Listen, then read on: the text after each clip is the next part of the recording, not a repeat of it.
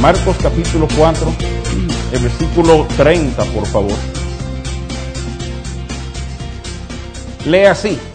Decía también, ¿a qué haremos semejante el reino de Dios o con qué parábola lo compararemos? Y Jesús dice esto. Es como el grano de mostaza, que cuando se siembra en tierra es la más pequeña de todas las semillas que hay en la tierra. Pero después de sembrado crece y se hace la mayor de todas las, hortalizas y echa grandes ramas de tal manera que las aves del cielo pueden morar bajo su sombra. ¿Cuánto dicen amén? Dice que el reino de los cielos es semejante a un grano de mostaza, eso lo hemos oído antes. Lo que me llamó la atención, así como pasaba un tiempo en oración y meditando alguna de estas cosas, es como dice la Biblia, que es la más pequeña de todas las semillas. Se supone que eso se está refiriendo a las semillas que usan para siembra en aquella cultura. Hay varias semillas que son más pequeñas, inclusive la de la orquídea negra, otra serie de cosas. Es increíble lo que uno se mete a estudiar cuando va a predicar algo, ¿verdad? Pero lo que quiero resaltarte es esto. La semilla que se siembra, ¿de qué tamaño es? Eso dice que la más pequeña. Y cuando vi eso sentí que Dios empezó a hablar algo en mi vida. Voy a empezar a predicarte a partir de aquí. No importa lo que siembres, lo importante es que lo siembres. No sé si están entendiendo. Hay gente que comprende que el resultado final depende de cómo usted inicia. Y aunque es cierto en cierto sentido, cuando usted empieza a devaluar y a despreciar algo, porque usted comprende que es muy pequeño, a Dios nunca le ha impresionado cómo empiezan las cosas. Nunca. A Dios le preocupa que empiecen. Y hay personas que porque dicen, no, es que esto es pequeño. Es que fíjate, fíjate, ¿cómo voy a salvar mi matrimonio si lo que quedaba de ese matrimonio es este pedacito nada más? Y tu inhabilidad de entender que si tú sembrares ese pedacito nada más, todo puede ser restaurado. Si algo tú vas a tener que aprender a hacer para el 2014 es valorar las cosas pequeñas. Porque en esa cosa pequeña está el secreto de la grandeza. Óigame bien, óigame bien, por favor. Tuve un pensamiento muy claro que estaba debatiendo si lo digo o no lo digo, pero déjeme decirlo, porque creo que tenemos el deber aquí de levantar una generación poderosa en Dios. Déjame hacerte una pregunta. ¿Cómo se levanta una generación poderosa en Dios? Te lo voy a enseñar ahorita en la historia de Salomón. Preparándola preparándola con los principios, rellenándolo tanto de las historias de Dios y de lo que Dios quiere y de lo que Dios va a hacer. Y déjame decirte algo, de todos los mensajes que tú has subido en esta casa, posiblemente este sea el de más ánimo, porque este mensaje en esencia está diciendo lo siguiente, no importa lo que tú tengas, mientras tú tengas algo, Dios está dispuesto a empezar contigo. Dios está dispuesto a empezar contigo. Hay gente que sigue pensando, no, cuando yo tenga, yo voy a saber darle a Dios. No, no, no, el problema es que si tú no sabes darle a Dios cuando tienes un poquito, y óigame lo que voy a decir. Todos los teenagers que están aquí, óigame bien. Aprendan hoy a ser generosos, que son unos arrancados que no tienen nada. Sí, sí, sí, que dependen de que papi y mami te den algo. Aprende a ser generoso hoy. Que piensa, no, no, yo mañana, no, es que tú no entiendes, que si tú empiezas ese proceso hoy, right, oye lo que te va a pasar. Tú hoy que tienes 15 años, empiezas el proceso de saber darle a Dios y sembrar en Dios y dar lo mejor tuyo y dar. Cuando tú tengas 20, 21, 22 años, ya tú estás listo para que Dios te confíe mucho.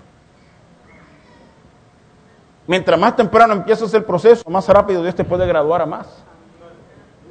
Y no entendemos eso. Entonces hay algunos que son tan cabezones que dicen, bueno, lo que yo tengo 50 años. Y dice, venga, pero este asunto no importa cuándo se empiece, es que lo empieces. Esa es la más pequeña. No fue por coincidencia. Tú dices, ¿a qué comparar esto? ¿A qué parábola? Dice, got it. Como lo más pequeño. El reino empieza así. Empieza con lo más pequeño. La grandeza de Dios en tu vida empieza por lo más pequeño. Empieza por un acto de fe, por un paso de fe, por una siembra de fe. O sea, tú das un paso quizás en tu mente diciendo, hey, no es mucho. Y probablemente tengas razón, no sea mucho. Quizás no sea mucho. Pero ese paso de fe mueve el corazón de Dios y empieza a poner en movimiento cosas enormes que vienen sobre tu vida. Todo el mundo quiere lo grande.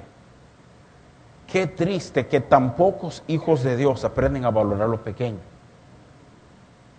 Cuando tú aprendas a valorar lo pequeño, lo siembras, se hace el más grande de todas las El reino, Jesús dice, ¿a qué compararé el reino? Lo compararé a esto. Todo el mundo le fascina la idea de sentarse en un trono. Hay poca gente que le interesa cuidar bien las ovejas que están a su cuidado. Y la grandeza de David no empezó en un trono, empezó detrás de unas ovejas. Y Dios dice, cuando te saqué de detrás de las ovejas. No dice David, cuando te encontré en un trono, dice, mire, cuando tú eras el hijo olvidado, el mínimo, que pasaba tus tardes enteras cuidando unas ovejas y cantando, desde ahí fue que yo empecé a tratar contigo. Y ahora te pongo como rey. Aquí hay gente que tú realmente, y, perdona mi franqueza, tú eres tan bobo que tú realmente piensas que si tuvieras sacado los Mega Millions el martes pasado, tu vida hubiera estado resuelta. No, aquí hay gente sentada que piensan así. Que tú sales de aquí y tú te encuentras medio millón de dólares, mi vida está resuelta. ¿Really? Tengo noticias para ti. El problema principal no es tu dinero, es tu corazón. Y aunque tengas 10 millones y tienes el mismo corazón, haga news for you, tendrás los mismos problemas. Los mismos problemas. Solo que más frustrado. ¿Cómo así, pastor? Claro. Señores, ¿cuál es la diferencia entre un, un rockero de esos superestrella o un atleta que gana 20 millones y tú? ¿Sabes cuál es la diferencia, verdad? Que él tiene el dinero que tú deseas tener para resolver tu problema. Pero él se da cuenta rápidamente que aún con todo ese dinero, su problema están ahí. ¿Por qué terminan esta gente que lo tienen todo en vidas de vicio y vidas tan torcidas y tan desesperadas y tan... Veía un estudio que sugería, sugería que hasta un 65% de todas las personas con posiciones de influencia están en manos de terapeutas o de psiquiatras. Y qué desgracia, tú te imaginas, llegué, pero ahora tengo que sentarme con un psiquiatra semanalmente para saber cómo disfrutar lo que tengo. Pastor, ¿qué tiene esto que ver con el reino? Todo. Esto tiene todo que ver. Porque yo empecé la primera semana diciéndole, hay cosas que se parecen pero que no son iguales. Hay un éxito, hay una bendición que es la que Dios da, como dice el proverbio, la bendición de Jehová no añade tristeza.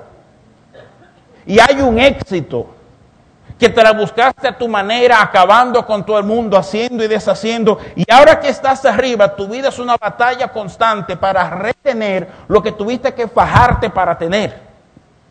Mientras que el que sirve a Dios está tranquilito y sin un solo cuidado, porque si fue Dios que me puso aquí, solo Dios me puede quitar de aquí. Pero cuando soy yo que lo he buscado en base a mi talento, mala fe, acabar con uno, acabar con otro, o sencillamente suerte, sé que así como vino, así se va. ¿Cómo quieres edificar tu vida? Te pregunto honestamente. Porque aún en la iglesia hay gente que quiere edificar así. No vale la pena. No hay paz en edificar así. No hay un gozo, no hay una habilidad de disfrutar lo que hay. Deja que sea Dios quien te edifique. Deja que sea Dios que trate contigo. Óyeme, y déjame ser muy sincero. No es que es menos trabajo, si algo es más difícil este proceso si algo cuesta más, si algo te saca más, si algo te transforma, pero cuando llegas, estás seguro en lo que tienes porque sabe que fue tu papá tratando contigo, quien te aprobó para ponerte sobre más. Y no fue usted en base a lo que fuera tratando de avanzar. ¿Cómo quieres edificar?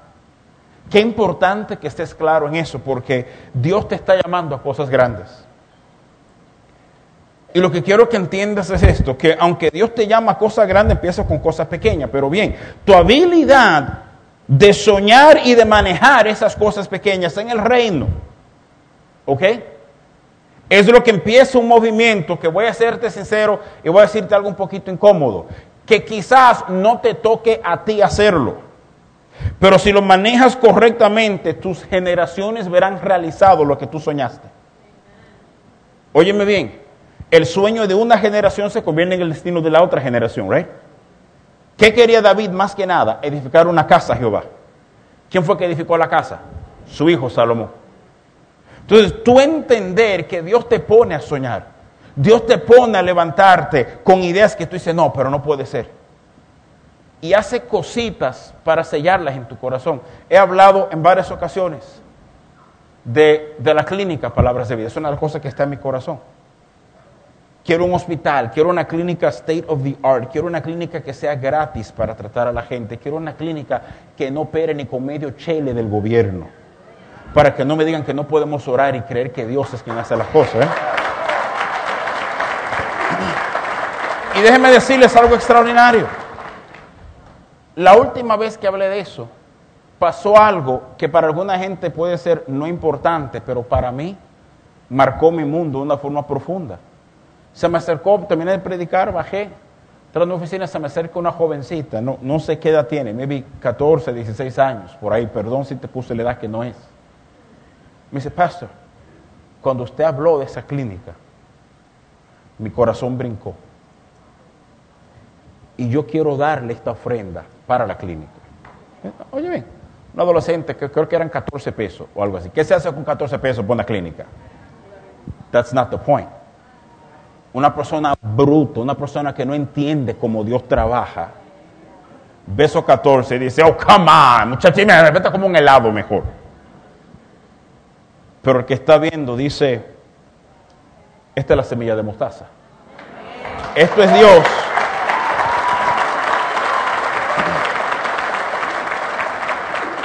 Al poco tiempo me encuentro, pero miren qué curioso, a como las dos semanas me encuentro en Honduras y estoy predicando allá y vuelvo a hablar de la clínica. Pasan unos días y cuando voy saliendo se me acerca un joven.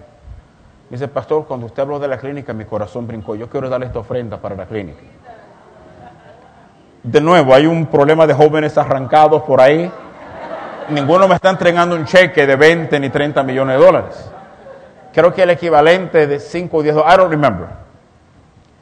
Pero lo cogí y de repente mi corazón se levanta y dice, hmm, ahora hay dos semillas de mostaza. ¿Sabes que yo miré a esa joven y le di así rapidito, óyeme, no solo quiero que sepas que es la primera ofrenda, sino que quiero que tu vida está ligada a esa clínica. Yo no sé lo que tú vas a estudiar, pero lo que tú vas a decir, estudialo sabiendo que un día tú serás un empleado o el administrador. O sea, algo tiene Dios para contigo con esa clínica. No sé si me doy a entender, o sea, de nuevo, de nuevo, alguien puede decir, y es loco que estamos, pastor. Usted está viendo a la gente aquí, no vamos a sacar 30 millones aquí. no, eso es parte de la aventura.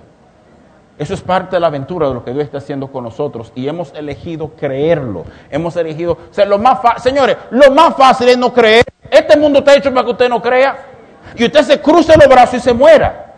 Total, ¿cómo no puede? Vamos a sentarnos aquí para la muerte y ya, no hagamos nada, porque todo es difícil. Todo cuesta, todo es un reto, todo te va a impulsar a atreverte a matar un gigante que tú bien sabes que tú no puedes matar. Todo lo que tú hagas en la vida es así. Así que si usted no sabe eso, bienvenido a la vida. Pero hay uno que es un experto en matar gigantes. Y te conviene aprender a vivir la vida al lado de él. ¿Cuánto dicen amén? amén. Miren, Usted vio el ejemplo del reino de Saúl la semana pasada, habló un poco del reino de David. Y, quiero hablarte hoy de, de, la expansión, de cómo expandir lo que Dios pone en tus manos. Porque, y lo que te voy a enseñar aquí es importante para nosotros como casa, pero sobre todo para cada casa representada aquí.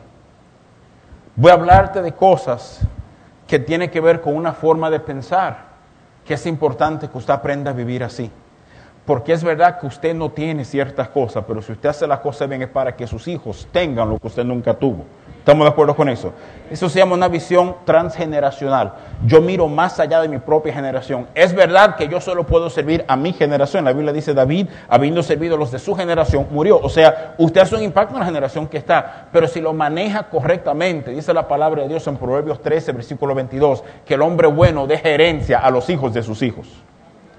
O sea, lo que yo manejo, como yo administre lo de Dios, como yo pueda gobernar sobre lo que Dios pone en mis manos, dicta lo que Daniel y Laura van a poder manejar.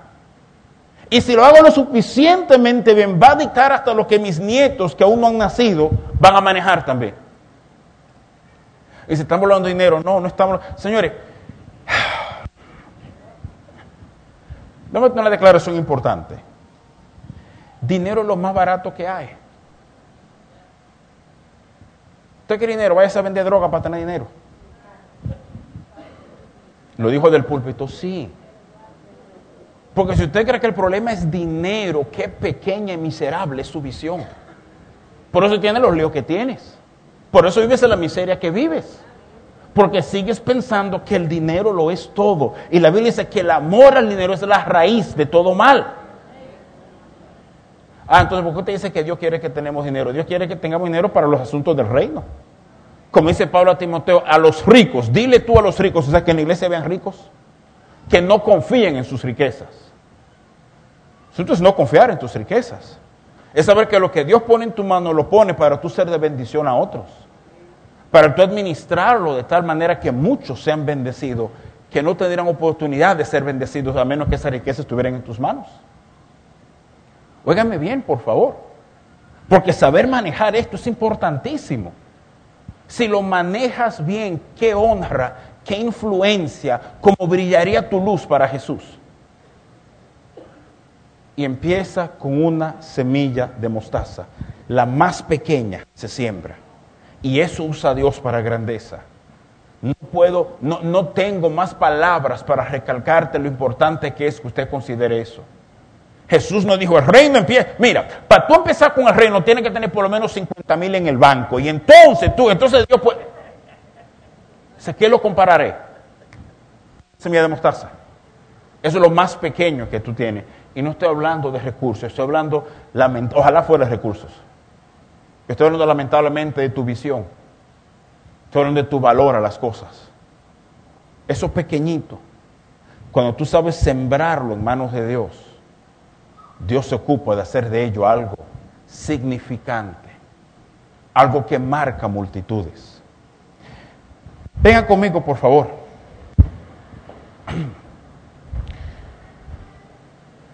Voy a decirte algo. Y vaya buscando conmigo primero de Crónicas 29. Vamos a empezar ahí. Porque es altamente importante a lo que viene. David hace un trabajo extraordinario como rey. Él hace un trabajo extraordinario haciendo que la gente olvide quién fue el rey Saúl, el rey que le precedió a él, que no hizo el trabajo como tenía que hacerlo. David reinó siete años en Hebrón, es decir, sobre la tribu de, Judá, nada más donde él era, ¿verdad? Y, bueno, Benjamín estaba asociado, probablemente era de Saúl, entonces solo sobre Judá. Pero reinó 33 años sobre todo Israel. Y la Biblia te habla del reinado de David como un reinado que consolidó a Israel. David hizo guerra con los enemigos de Israel. Dios lo llamó, y esto es curioso, y quiero, quiero llamarte la atención a esto. Dios llamó a David a establecer el reino.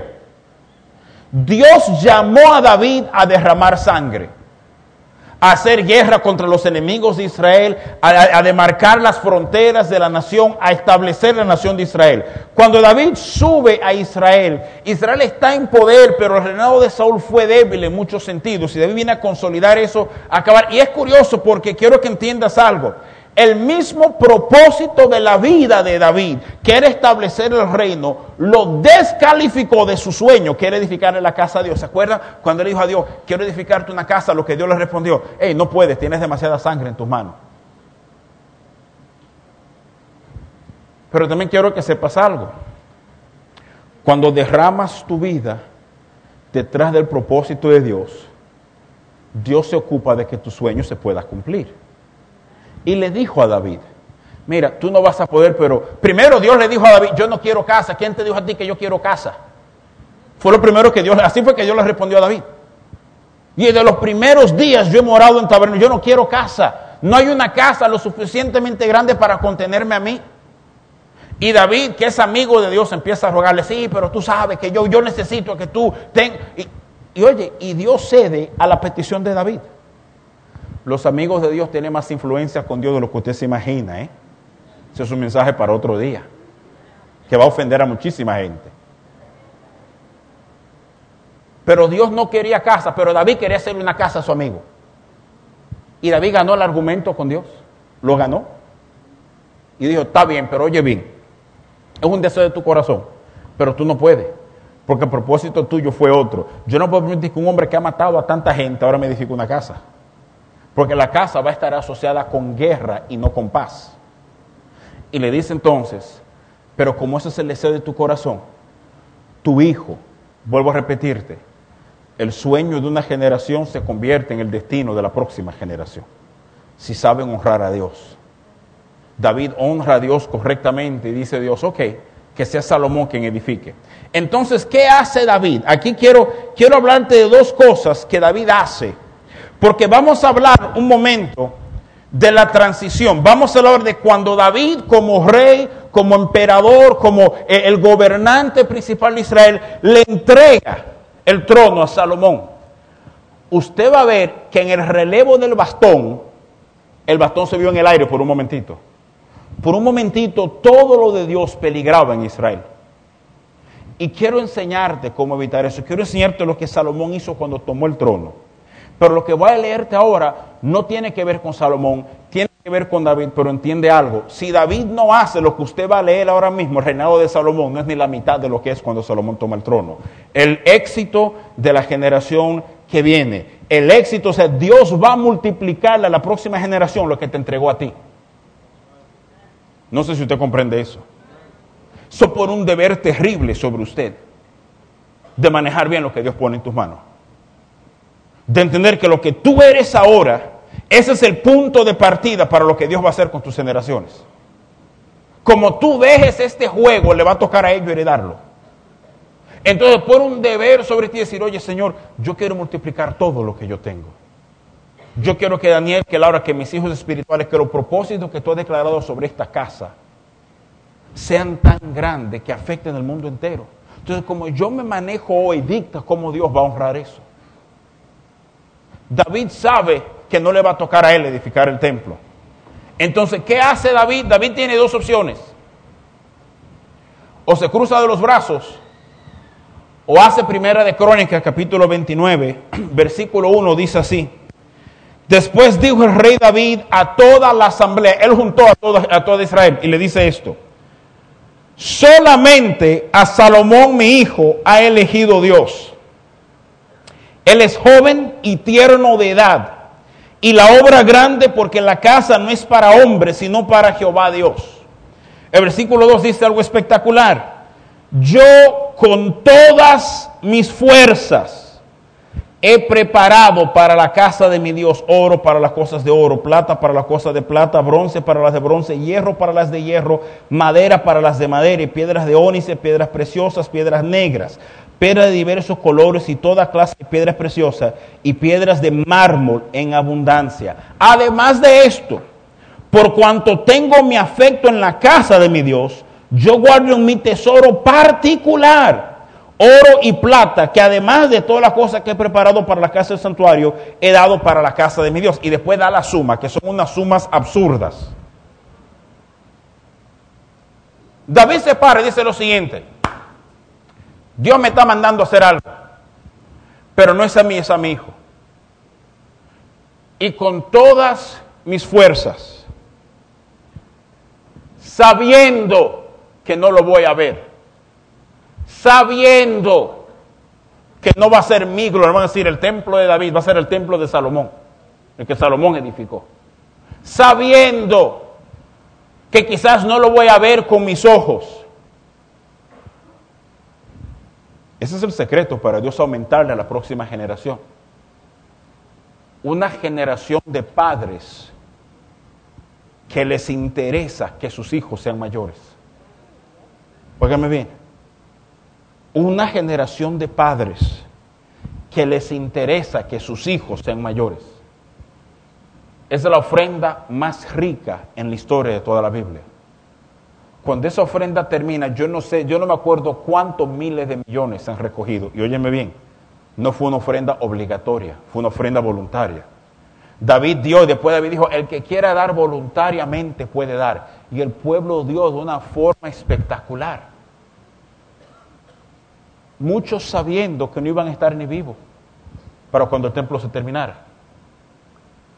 Lo segundo que David hizo, uno, preparó los recursos para la generación que viene.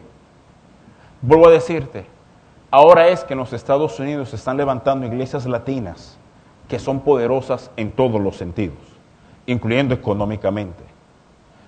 Sé en mi corazón que Palabras Vida es una de esas iglesias. Pero Dios nos llama a hacer cosas, señores, óigame bien, que va a requerir de muchos, muchos millones. Pastor, ¿dónde están tranquilos? Que están en su bolsillo. Lo tenemos, ya lo tenemos. Está en nuestro bolsillo.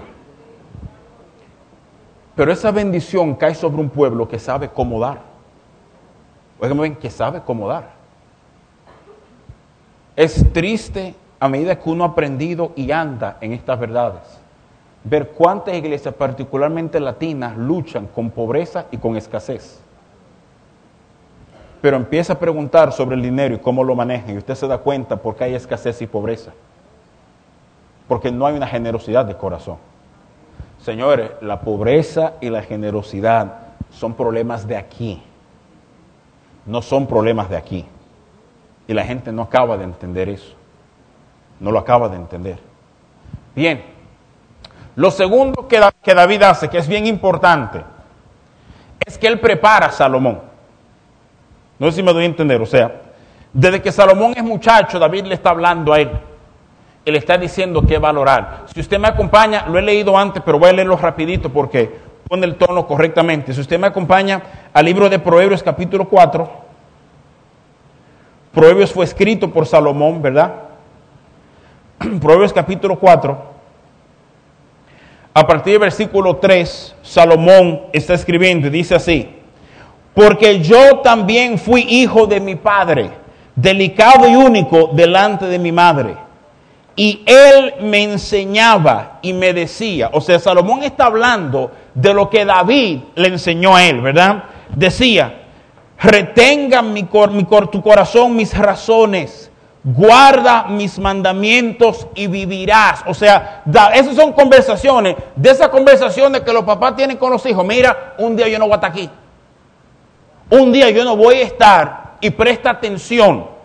Y Salomón está escribiendo inspirado por el Espíritu Santo, esas conversaciones de él y de su papá, entiende algo, son las conversaciones que permiten que Salomón lleve el reino. O sea, el ápice, el cenit, la gloria del reino de Israel no fue bajo David, fue bajo Salomón. Salomón llevó a Israel a lugares de tanta influencia que la Biblia dice que la plata no valía y se amotonaba como piedras en la carretera. Bajo David eso no pasó. La influencia bajo Salomón fue tal que las naciones vinieron a ver lo que Dios era capaz de hacer con un reino. Eso no pasó bajo David. La paz se extendió por 40 años, no hubo guerra. Nunca en la historia de Israel hubo un periodo así, nunca. Y él te está diciendo, cuando yo era muchacho y mi papá me hablaba, mi papá, el que conocía el corazón de Dios, el que era conforme, mi papá, el que no era un hombre perfecto, pero pudo manejar bien lo de Dios. Oye lo que papá me decía. Dice, versículo 5, adquiere sabiduría, adquiere inteligencia, no te olvides ni te aparte de las razones de mi boca, no la dejes y ella te guardará, ámala y te conservará. Sabiduría ante todo, adquiere sabiduría y sobre todas tus posesiones adquiere inteligencia, engrandécela y ella te engrandecerá, ella te honrará cuando tú la hayas abrazado, adorno de gracia dará tu cabeza, corona de hermosura te entregará Oye, hijo mío, recibe mis razones y se te multiplicarán años de vida. Por el camino de la sabiduría te he encaminado, por veredas derechas te he hecho andar. Cuando anduvieres no se estrecharán tus pasos y si corrieres no tropezarás. Retén el consejo, no lo dejes. Guárdalo porque eso es tu vida. No entres por la vereda de los impíos, ni vaya por el camino de los malos. Déjala, no pases por ella, apártate de ella Aparte de ella pasa porque no duermen ellos, ni, eh, eh, eh, no duermen ellos si no han hecho mal, y pierden el sueño si no han hecho caer alguno, porque comen pan de maldad y beben vino de robos, mas la senda de los justos es como la luz de la aurora, que va en aumento hasta que el día es perfecto. ¿Tú imaginas desde muchacho esa conversación? Sabiduría, inteligencia, sabiduría. ¿Qué fue lo que Salomón pidió cuando Dios se le apareció? ¿Por qué? Porque desde muchacho le está martillando ese concepto. No sé si me doy a entender. Habemos gente aquí que Dios se aparece y somos capaces de pedirle un carro. ¿Por qué? Ahora escucha bien. ¿Por qué? Porque nadie te enseñó que se podía pedir otra cosa. El problema no es tuyo, déjame ser bien franco, el problema es tu papá.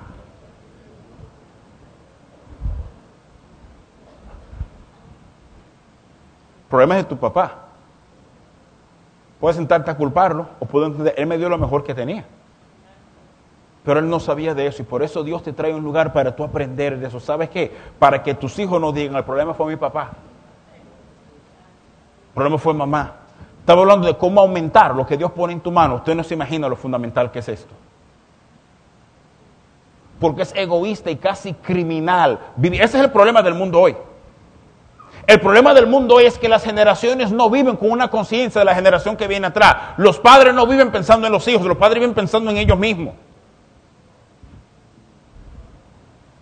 Por eso es, y perdona mi franqueza, que un hombre pueda acostarse con una muchacha, pero no se queda a ser papá porque él tiene que vivir su vida. Porque su vida es más importante que la generación que viene. Es la razón por la cual una mamá soltera deja a sus hijos donde sea y se va de club y de fiesta, porque su vida es más importante que la que viene. Y si te ofendí, qué bueno. No, hablemos claro. Un problema por faltas. Oye, yo no estoy hablando de lo espiritual. Lo espiritual déjamelo a mí. Yo estoy hablando de lo práctico. Hay una falta de padres y madres, de valores correctos, de sacrificio, de que trabajamos hasta que veamos algo bueno. De que yo manejo bien lo que tengo porque voy a dejarle más a los que están atrás.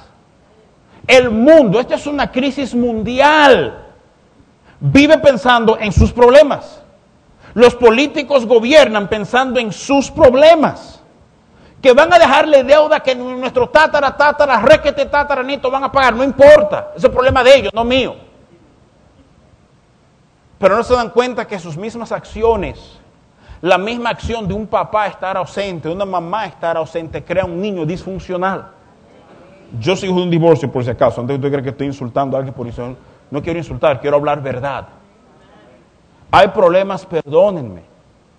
Escúchenme bien. Te criaste sin papá. Sí, sí, pero yo estoy bien. Tú no estás bien. Hay cosas que te hacen falta.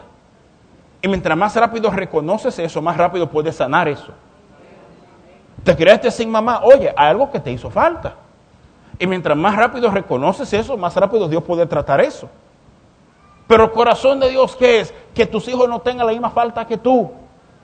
David lo sabía y le dijo sabiduría. Sabiduría, honrala. No cometas los errores que yo cometí. Entonces, oye lo que David hace. Él se invierte en la generación que viene. Right? Se invierte en ello, le suple lo que necesita. Financieramente ya el templo está pago con esa ofrenda. Pero él se ocupa de que el tipo que le va a tocar ese trabajo esté formado correctamente. Para muchos de ustedes digo esto respetuosamente, este es tu lugar de formación. Porque no lo tuviste en otro lugar. Es la verdad. Y para mí es una honra. Pero entiende, pero entiende, entiende por favor, que te estoy formando para algo. Que Dios le interesa prosperarte con un fin mucho más grande que tú, porque ahí está el error otra vez. Dicho sea de paso, el reino llega a su expresión máxima bajo Salomón y después se, tira por un precipicio, porque Salomón no hace lo mismo que hizo su papá. No sé si me doy a entender. Usted tiene el deber de recibirlo para traspasarlo a otro. No recibirlo para decir, mira, mira lo que Dios hizo. Es recibirlo, saber celebrarlo, porque te ven a gente que no sabe celebrar cuando tiene algo bueno. Yo leí hace un par de semanas aquí una carta, ¿se acuerdan? De un experto después de 16 años de matrimonio. Pero la carta fue a la mujer que había perdido. Eran consejos a los hombres, porque él perdió a esa mujer. ¿Tú sabes lo bruto que hay que hacer para tú perderlo, para entonces valorarlo? Pero lo que hacemos con frecuencia en la vida, ¿sí o no? Señor, no podemos seguir cometiendo esos mismos errores. Aquí hay gente que de los 15 años ha cometido el mismo error y tiene 50 años y sabe de lo que estoy hablando. Y tienes 50 años y has cometido en diferentes esferas de tu vida, pero el mismo bendito error. ¿Hasta cuándo vas a dejar de quejarte y justificarte? ¿Cuándo te vas a remangar a decir, espérate, vamos a arreglar este asunto? Porque me ha dañado la vida. ¿Hasta cuándo? Eh, yo pensé que en una iglesia hablaban de Dios. Es que esto es lo de Dios, se maneja así. Se maneja así. Es práctico, es real, son conversaciones difíciles. Es mirarnos en el espejo y decir, no me gusta lo que veo, Señor, cámbiame. O todo eso es el proceso real. Hablamos, hablamos reino, hablamos cosas muy bonitas. Pero no puede ser bonito que entre gente por esa puerta y encuentre que no hay fundamento. Tiene que saber que es real lo que estamos manejando. Entonces David mira a Salomón y le dice, óyeme bien cabezón. Sabiduría ante todo, inteligencia, adquiere. Y tú lees los primeros cinco capítulos de Proverbios, de ahí, del 4 hasta el, léelo hasta el 10 si quiere. Y el tema es sabiduría. Y cómo vivir, y qué hacer, y qué no hacer, y por qué. Y nosotros no enseñamos a nuestros hijos. Lo más importante es un título universitario. No, it's not. Es que sean hombres sabios. Sabios con una sabiduría de Dios. Porque el libro de Santiago, el libro de Santiago te dice que hay una sabiduría que es animal, terrenal y diabólica. Sabios en Dios. Después que tengan título, claro que sí. Claro que sí. Pero cuidado con el título, no título como le digo yo a mis hijos, ustedes están estudiando, pero mira, ustedes no están estudiando en la universidad para ser empleados, sino para ser los jefes para soñar en grande, no es para trabajarle a alguien por 40 años que se hagan de millones a la espalda tuya. Ese no es el plan. Ah, pero yo pensé que esto era de Dios. Es que es el problema. Que tú no entiendes que todo esto tiene que ver con Dios. Todo esto tiene que ver con Dios. Con lo que Dios quiere entregarte. Con la influencia que Dios desea que tú tengas. Pero tú tienes que someterte a un proceso este cabezón oyó a su papá. Está bien, papá, sí, sí, sabiduría. Imagino que a veces David estaba hablando y Salomón está bien porque él se ve el discurso. Sí, sí, sabiduría ante todo, sabiduría, que busque sabiduría. ya se vio el discurso de tantas veces que se lo dieron. Pero a la hora de la verdad, pidió sabiduría. Y esa fue la diferencia entre el reino de Salomón y el de David. Ahora hablemos francamente de la transición, porque pasa algo muy feo que pone en juego todo lo de Dios, que voy a tratar de explicarte en nueve minutos. Mire, David envejece. Qué sorpresa. David se puso viejo. Y de alguna forma eso sorprendió. En la Biblia parece que era una sorpresa cuando la gente envejecía. O es que eran de visión corta y se les olvidaba, un día yo no voy a poder hacer todo lo que hago. Y si no preparo una generación que pueda correr con lo mío, se va a perder todo. David envejeció. Acompáñeme a Primera de Reyes, por favor. Capítulo... Vamos al 1. Voy a enseñarte los peligros que hay para que el reino se expanda.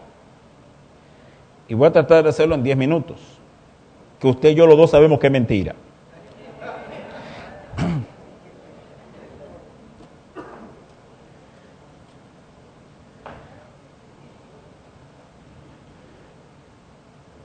Si usted me acompaña a Primera de Reyes, capítulo 1, a partir del versículo 5, usted va a ver el problema. Pregunta, ¿quién fue que heredó el reino de David? ¿Usted está seguro de eso? Ustedes si tiemblan fácil. ¿Fue o no fue Salomón?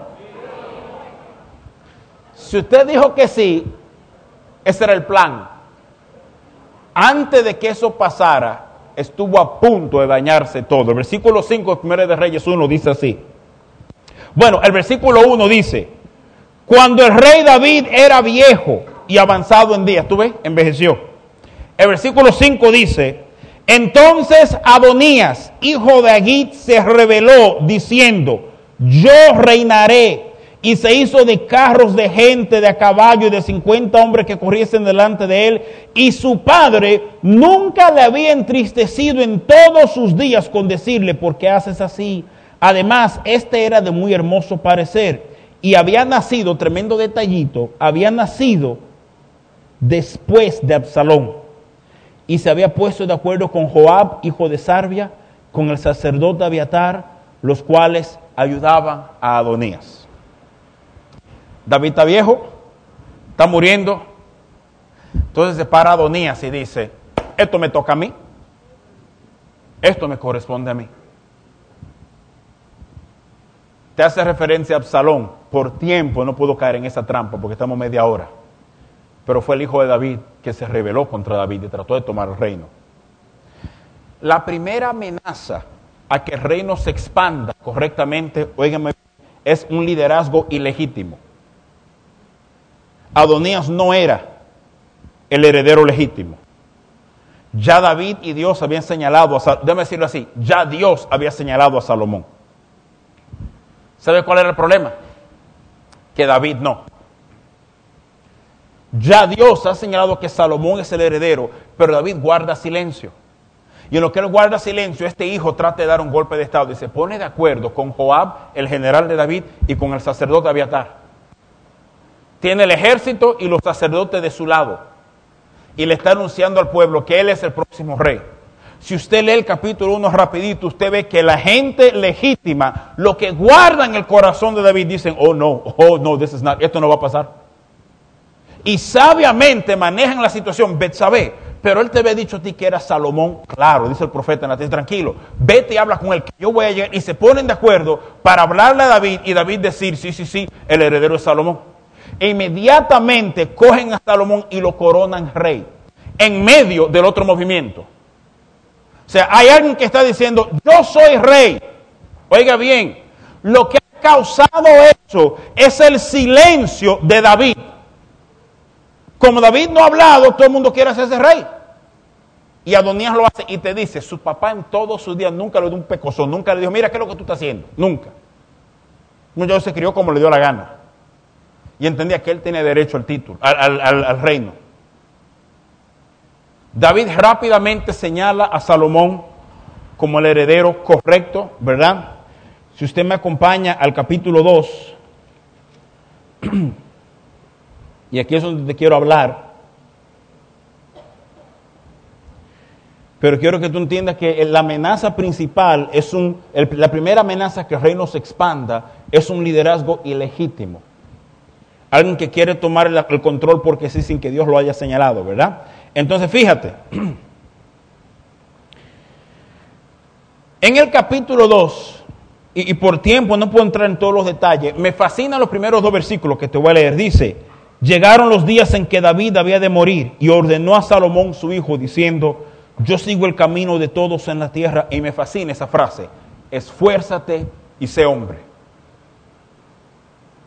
Salomón, me voy, mis días se acabaron, fájate, dale duro, no me venga y diga que no, que tengo miedo, que. No, no, no, esfuércese y sea hombre para cumplir lo que Dios te ha dicho. Le está diciendo, oye, te va a costar hacerlo pero él establece a Salomón como rey y muere. Y eso es importante que usted lo sepa. David muere en el versículo, si usted me acompaña al, al 12, versículo 11, el 10. Y durmió David con sus padres, fue sepultado en su ciudad. Los días que reinó David sobre Israel fueron 40 años, 7 años reinó en Hebrón, 33 reinó en Jerusalén. Y se sentó Salomón en el trono de David su padre. Y su reino fue firme en gran manera. Ahora bien, déjame enseñarte cómo él afirmó el reino. Pasaron tres cosas que te lo voy a contar de esta manera para, para agilizar el asunto. ¿Ok? Este, Adonías, su hermano, el que trató de dar el golpe de Estado, queda vivo. Joab, el general que apoyó a Adonías, queda vivo. Y Abiatar, el sacerdote que apoyó a Adonías, queda vivo. Y ahí está el problema. Hay un cuarto problema que le voy a añadir. Simeí, que era familia de Saúl, el rey por el cual Dios puso a David, también estaba vivo. Y esos cuatro elementos entran en juego en los próximos dos capítulos. Realmente en ese capítulo entero. Usted ve que Adonías, Salomón lo coronan como rey, no problem, tranquilo, estamos bien. Por tiempo no voy a poder entrar en ciertos detalles, pero Adonías viene no a Salomón, viene a Betsabé, la mamá de Salomón. Por si acaso, siempre lo he dicho cuando tengo la oportunidad, me gusta repetirlo. La mamá de Salomón es Betsabé. ¿Usted se acuerda cuál es Betsabé, verdad? Esa fue la que David violó. La que David cogió, que era uno de sus generales. Es un tremendo testimonio a cómo Dios perdona y restaura. Que aunque él tomó a esta mujer de forma ilegítima, eventualmente es la madre del próximo rey de Israel. Adonías viene donde Betsabé y le hace una petición interesante. Oye, él hace una petición y por eso es que tenemos que ser hombres y mujeres sabios. Él hace una petición que no parece nada. Es como que un tipo te para al lado, te diga, dame un cigarrillo. ¿Qué tiene este cigarrillo que ver con que todo el reino peligre? Él hace una petición no relacionada y agarra una persona como despistada. Él agarra a Betsabé. Mira, pídele a tu hijo que me deje casar. Creo que con Abisac se llamaba ella. ¿Quién es Abisac? Le hace el capítulo 1, se lo dejo de tarea. Era una muchacha que dormía con David. La Biblia dice que David nunca la conoció sexualmente. Pero era visto por el pueblo como la compañera de David cuando David muere. Oh, y Adonías viene y hace una petición, mire, usted puede decirle a su hijo que, yo quiero casarme porque yo la quiero mucho, con avisar. Betsabé dice, no problem, claro que yo hago esa petición. Y va donde su hijo. Y dice, mira, eh, Salomón, tu hermano se me acercó y me pidió algo y él está muy enamorado. Ah, ah dime, mamá, que, mira, él él quiere que tú le des permiso porque quiere casarse con esta muchacha. Y Salomón, que sabio, conecta A, B, C, D, E, F y la mira. dice, repíteme eso. Mamá, pero pídame que le entregue la corona mejor. Más vale que él me hubiera pedido el reino. Llama a Benaya. Benaya es una figura interesantísima porque era uno de los 30 guardaespaldas íntimos de su papá, que ahora sirve a Salomón de mano derecha. Él mira a su mamá y dice, ese hombre muere hoy, y lo manda a matar. Tú ves, Adonía no estaba pidiendo una petición linda porque él pensaba que estaba enamorado. Si él que se casaba con la que era compañera de David, él tenía un pleito legítimo para decir que él tenía que ser el heredero, no Salomón como la última mujer con que David tuvo fue con ella, si él se casa con ella, él puede decir, pero el poder técnicamente le tocaba a ella y si yo estoy casado con ella me toca a mí. La levadura de Herodes, la política, te piden algo que no está relacionado, tú crees. Y como no eres sabio, tú no ves cómo A con B, B con C, C con D, D compromete el reino. ¿Puedo decirte algo? Si tú eres un hijo de Dios, no hay una sola petición que usted tiene derecho de manejar ligeramente, de nadie.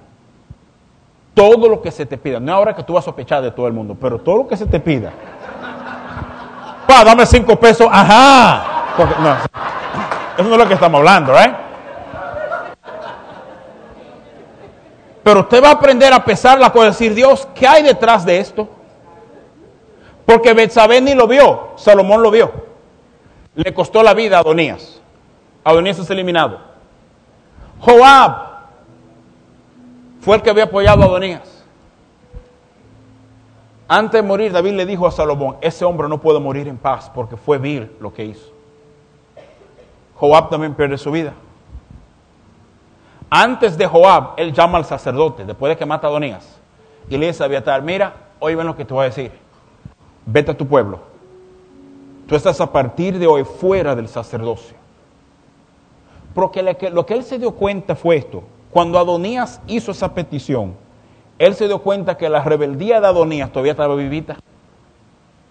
Estaba por debajo, pero estaba ahí. Entonces él buscó inmediatamente todas las cabezas. Adonías le quita la vida. Abiatar lo elimina del sacerdocio. A Joab lo mata y vaya en qué lugar mata a Joab. Él mata a Joab en el tabernáculo, delante del, arca de Dios. Joab entra agarrándose misericordia. Me dice, no, para ti no misericordia. Él dice que había que matarlo ahí, pues mátelo ahí, no hay problema, y lo matan ahí. Simei, es el último que queda. Esto, es Primera de Reyes capítulo, esto es como 40 versículos en 15 minutos. ¿eh?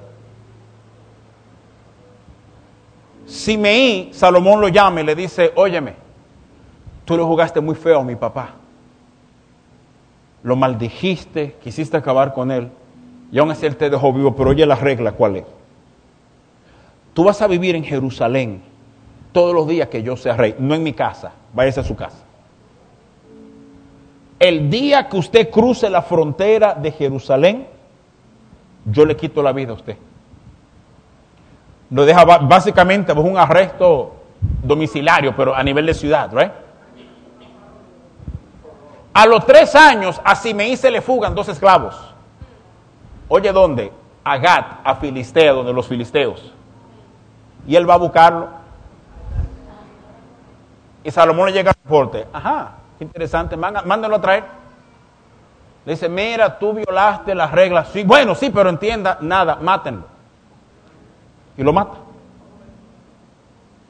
¿Por qué Simei violó el decreto? Porque no le puso importancia. Porque ya habían pasado tres años, tú sabes, uno puede, pero había un mandato de qué hacer y qué no hacer.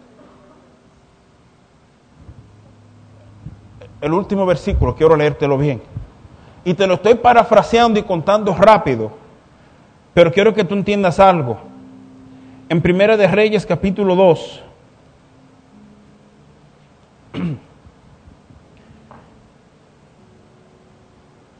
dice el versículo 46, el último versículo. Entonces el rey mandó a Benaya, hijo de Joaida, el cual salió y lo hirió y murió. Eso es cuando matan a Simeí. Después dice esto, y el reino fue confirmado en la mano de Salomón. Tú ves, mientras esa gente que tiene otro corazón, todo lo que te he dicho para decirte esto, mientras toda esa gente que tiene otro corazón estén cerca de ti, nunca se podrá multiplicar lo que Dios pone en tus manos. Nunca tuvo que eliminarlos. Adonías como líder. Abiatar, oigan qué curioso, él no mata a Joab y después a Abiatar, él no asegura un rey normal. ¿Usted lo ve todavía en el mundo? En Pakistán, esos países por allá de por India y por el oriente allá, Sri Lanka, Tailandia, cada golpe de Estado es militar. Es un general que da el golpe de Estado. O los generales, una junta de generales. En el mundo, un rey sabio asegura el ejército primero. Salomón no aseguró el ejército primero, aseguró el sacerdocio primero. Y hay una tremenda lección. ¿eh? Él mandó a poner otro sacerdote primero, porque él sabía que el sacerdote que estaba no era de corazón correcto. Y si el sacerdote no estaba bien, la comunicación con Dios no iba a estar bien. Y es más importante garantizar, óigame bien, la gente del mundo piensa que la fuerza está en tu ejército, tu fuerza está en tu comunicación con Dios. Y por eso es que es lo primero que Salomón garantiza y después garantiza el ejército. O sea, lo de Dios primero, lo de fuerza segundo y eventualmente elimina amenazas exteriores y confirma el reino. ¿Qué te quiero decir con todo esto? para que se expanda lo que tú estás recibiendo, para Dios multiplicar lo que va a caer en tus manos y lo que está creciendo en tus manos. Lo que te voy a decir es feo. Te lo voy a decir con palabras que honran lo que acabamos de leer. Usted tiene que matar a alguna gente. Hay gente que usted tiene que eliminar de tu historia. Aquí hay gente que quieren hacerse amiguitos con Adonías. Tú no puedes ser amigo con Adonías porque ese tipo está esperando el momento correcto para matarte a ti y coger lo que Dios te quiere dar. Aquí hay gente, oiga bien, aquí hay gente que quiere irse a tomar un café con un sacerdote corrupto. No, porque tú sabes, no te vayas con... Ya su corazón está vendido, sal de él. Y hay gente que quieren tener generales que no son leales a ellos, que son leales a otros conceptos. Y si lo vas a entretener, te va a costar todo. Si lo va a entretener, lo que se te ha dado no se va a multiplicar, te va a ser quitado. Viene un tiempo sin igual, oigan bien, para palabras de vida, yo creo. Y hablo de una prosperidad que va a afectar a cada persona que de una forma real. Pero lo que Dios te entrega no es para ti, no es mío. Es un reto de multiplicarlo para una próxima generación. Y eso va a costar. Una generación de jóvenes que sepa valorar lo pequeño. Desde ahora ser generoso, de ahora que, desde ahora acostumbrarte a dejar que Dios dicte cómo, cómo es tu vida.